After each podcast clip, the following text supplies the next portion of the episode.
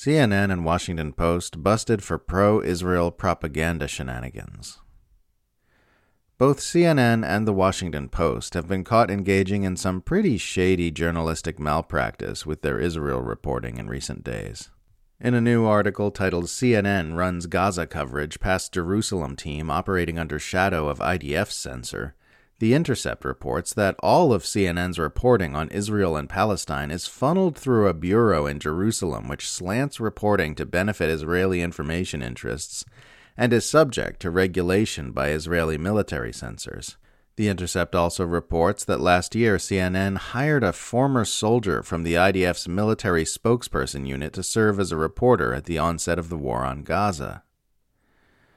Unnamed CNN staff told The Intercept that CNN's iron fisted protocols for regulating information related to the Israel Palestine issue have had a demonstrable impact on coverage of the Gaza war. War crime and genocide are taboo words, the anonymous CNN staff member said. Israeli bombings in Gaza will be reported as blasts attributed to nobody until the Israeli military weighs in to either accept or deny responsibility. Quotes and information provided by Israeli army and government officials tend to be approved quickly, while those from Palestinians tend to be heavily scrutinized and slowly processed.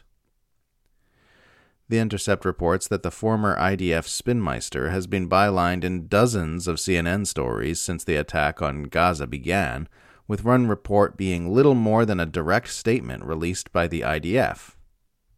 Kinda makes you wonder why CNN doesn't just cut out the middleman and run all its reporting directly through the IDF headquarters in Tel Aviv. Seems like it would be a bit more efficient and certainly a lot more honest.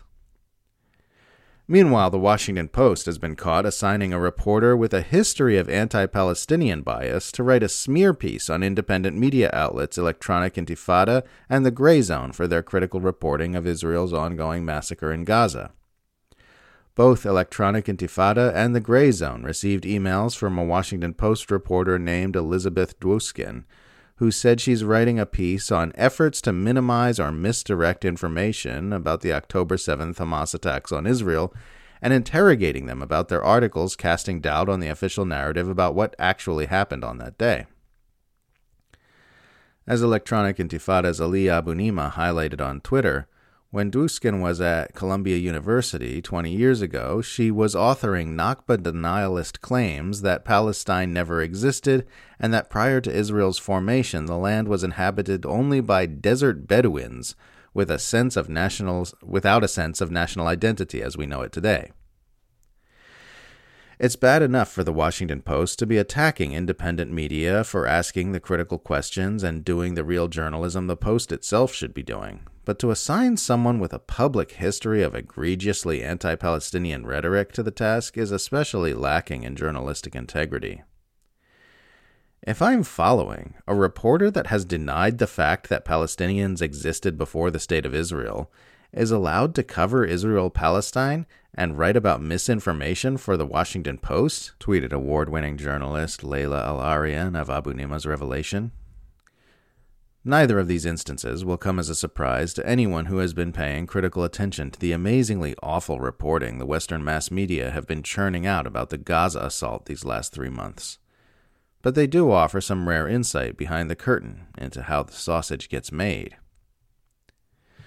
The biggest misconception about propaganda is that it is something that happens to other people and is done by other countries,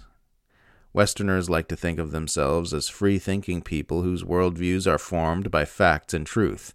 contrasting themselves with nations like North Korea and China, where populations are viewed as being subjected to conformity enforcing propaganda.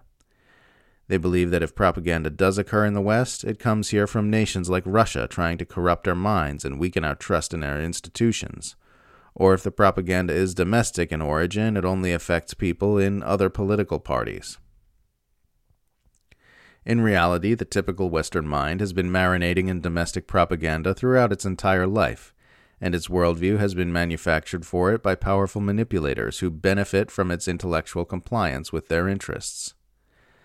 The indoctrination into the mainstream Western worldview began in school, and it continues throughout adulthood with the help of mainstream media outlets like CNN and the Washington Post.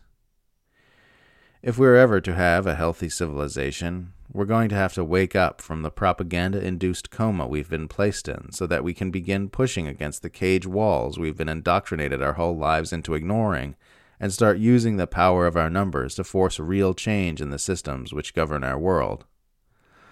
Luckily, the atrocities that have been taking place in Gaza have been rapidly waking people up, because it turns out that there's only so much propaganda spin you can put on the murder of thousands of children. The more people become aware that our civilization is built on deception and everything we've told about the world is a lie, the closer we get to living in a truth based society where nothing like the Gaza massacre would ever be permitted to occur.